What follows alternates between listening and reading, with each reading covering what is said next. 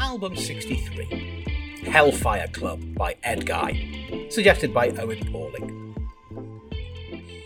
I have a friend who looks like wrestling. He doesn't look like any particular wrestler. Actually, that's a lie. He looks a bit like Stone Cold Steve Austin, and also a bit like The Rock, and also a bit like Cesaro for those of you who watch. He actually looks like all wrestling, like the manifestation of wrestling, the concept of wrestling. When he enters a room, you expect entrance music and fireworks as he strikes a five second pose before he picks up a steel chair and beats somebody on the head with it. Although I can't confirm it, I assume he'd look amazing in nothing but rubber trunks, maybe with a snake draped around his shoulders. Similarly, Hellfire Club by Edguy sounds like heavy metal. Not any one particular band, mind. Like my friend, this album sounds like the embodiment of heavy metal, the personification of heavy metal. The singer channels the greats of the genre throughout every track. In places, he's pure Bruce Dickinson. In others, he's Ronnie James Dio. Musically, it's a whistle stop tour through a number of stalwart styles and genres.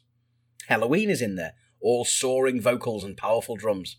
Then there's the ludicrous bombast of Manowar, with dragons and demons and pure mystical waffle.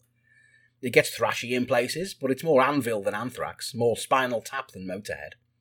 And just when you think you've got the measure of it, it stings a la Scorpions, then rocks out some classic Poison sounds that are almost a pastiche, like The Darkness or Steel Panther. The whole thing was great fun. Thing is, I have a life that's been mired in this stuff, so it's bound to tear through me like a hurricane. It embodies a lot of noise that I loved in my youth and have a fondness for still but it's not necessarily the freshest sound, and if you've no frame of reference, then the nostalgia factor will be lost on you. I enjoyed the vast majority of this, but perhaps my favourite track was the rather crass Lavatory Love Machine. It details the singer's fantasy about joining the Mile High Club with a flight attendant. And yes, it's everything you'd expect it to be with such a title. It makes a promise and delivers. Hellfire Club gets 7 out of 10.